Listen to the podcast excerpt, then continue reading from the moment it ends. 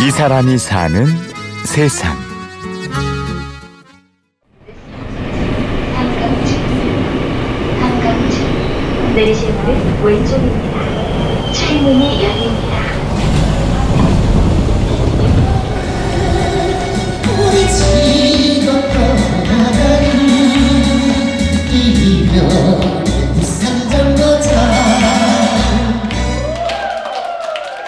매주 수요일 서울 지하철 삼각지역에선 구성진 노래소리가 들립니다.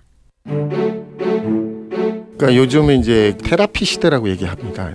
이제 노래 또한 사람의 마음을 안정시켜주고 흥겹게 해주는 아주 최첨단의 기법이에요. 노래를 통해서 그 흥을 통해서 한국 사람들이 스트레스를 풀어내는 여가 과정을 가져가는 거예요. 입소문이 난 덕분에 일부러 웃음 강의를 찾아오는 분도 많습니다. 파주에서 오시는 분도 있고 양수리에서 오시는 분도 있고 근데 그분들은 그 일주일 하루가 자기들한테 청량제 역할인 거죠. 웃음 치료 강사 이명환 씨의 본업은 사실 따로 있습니다. 6호선은 그 내려가서 쭉 가세요. 네. 잘못하셨나요? 화장실 가신다. 네, 안녕하세요. 저는 서울 메트로 2호선 합정역에서 부역장으로 근무하고 있는 웃음치료사 가수 이명환입니다. 이 사람이 사는 세상 오늘은 웃음으로 사람들의 마음을 어루만지는 32년 차 영무원 이명환 씨의 이야기를 들어보겠습니다.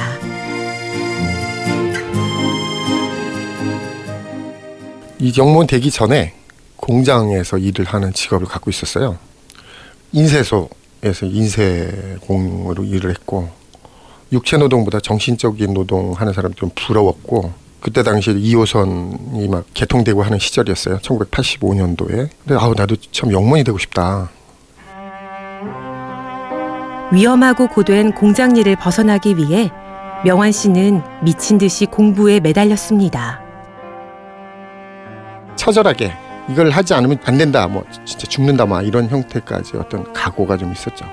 여기 손가락도 지금 기계에 말려 들어가서 이렇게 좀 상흔이 좀 있죠. 좀 정이 떨어졌다고 할까요? 그 직업에 대한 꿈에 그리던 영무원 생활도 막상 그리 행복하진 않았습니다.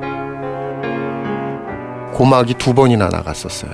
이렇게 영무원이 이제 영무원 생활이라는 게 그러니까 이제 술을 마시고 자기가 이제 불평 불만 있는 거를 영무원한테 폭행으로 해갖고 하루 이틀 지나면서 이제 이 직업에 대해서 이제 회의 같은 것도 많이 느꼈죠.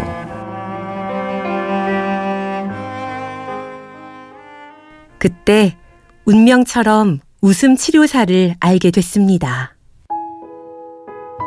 아, 그래서 계속 이제 그 제 2의 인생을 이제 머릿속에 염두에 두고 살아가는데 웃음 치료사가 텔레비에 딱 나온 거야. 손뼉을 빡 쳤어요. 아, 저건 내 거구나. 이거 내가 저걸 충분히 실행을 할, 해낼 수 있겠구나. 웃음 치료사가 된 명환 씨. 강사로서의 사명감을 깨닫는 계기가 생깁니다. 한 강의를 20분 정도 진행하고 있는데 문을 삐끔 여기서 누구 한 사람이 들어와요.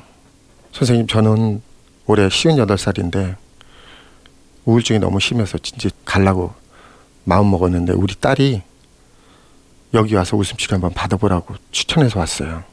그 말씀에 오히려 제가 우울증이 올 뻔하는 거예요. 이분이 마지막 썩은 동아줄이라고 나를 잡으러 왔는데 동아줄 놓는 순간 이 세상 사람이 아닐 텐데 한 달 후 기적이 일어났습니다. 매일 매일 그냥 시도 때도 없이 웃으라고만 했거든요. 근데 이 아주머니가 보름쯤 지나는데 얼굴이 변화된 게 보이는 거예요. 얼굴이 환해지는 거예요. 시커맸던 얼굴이. 한 달쯤 돼가고 있는데 선생님 이제 저 이번에 이달만 다니고 안 올 거예요. 왜요? 선생님 덕분에 이제 완전히 저 자신감 찾고요. 우울증에서 벗어났어요. 딱 이러는데 그때 그 감동은 제가 지금 잊지를 못해요. 가슴이 뭉클하면서 눈물이 핑 도는 거예요.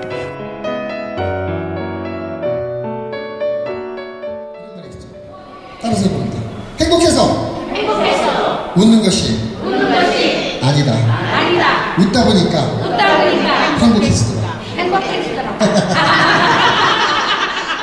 연신내역에서 6년 동안 305회를 진행을 했어요.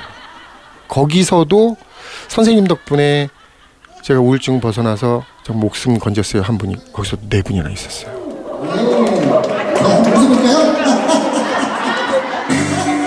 네? 사명감. 바로 명환 씨를 움직이는 원동력입니다. 그 주변이 서민들이 많이 살고 있는데 이 사람들을 대상으로 웃음을 전해줘야 되지 않느냐.